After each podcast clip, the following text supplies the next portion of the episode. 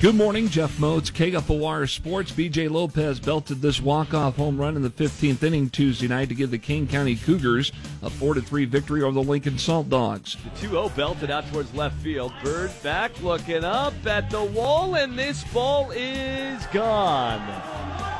It's a walk-off homer for B.J. Lopez in the bottom of the 15th inning. Michael Dixon on ESPN Lincoln with the call where you can hear Game 2 tonight with coverage starting at 6. The Kansas City Royals have now won three straight games, including a two game sweep of Pittsburgh.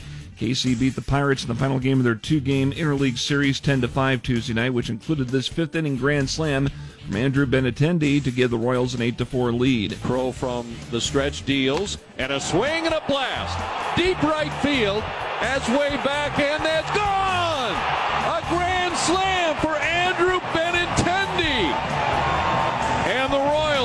an 8 to 4 lead. Steve Stewart on the Royals radio network heard here on KFOR. Kansas City's now 27 and 26 overall. They're off tonight, and the Royals will begin a four-game weekend stand against Minnesota tomorrow night. Husker baseball news: Cade Povich is the Big Ten Pitcher of the Week for the second time in three weeks. It's Povich's third honor this season. Nebraska's Jaquez Yant has officially become a scholarship football player. The freshman running back announced the news on Twitter Tuesday afternoon.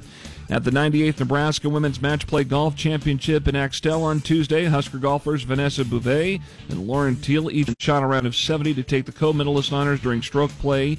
Quarterfinal play will be getting underway later this morning. I'm Jeff Moats, KFOR Sports.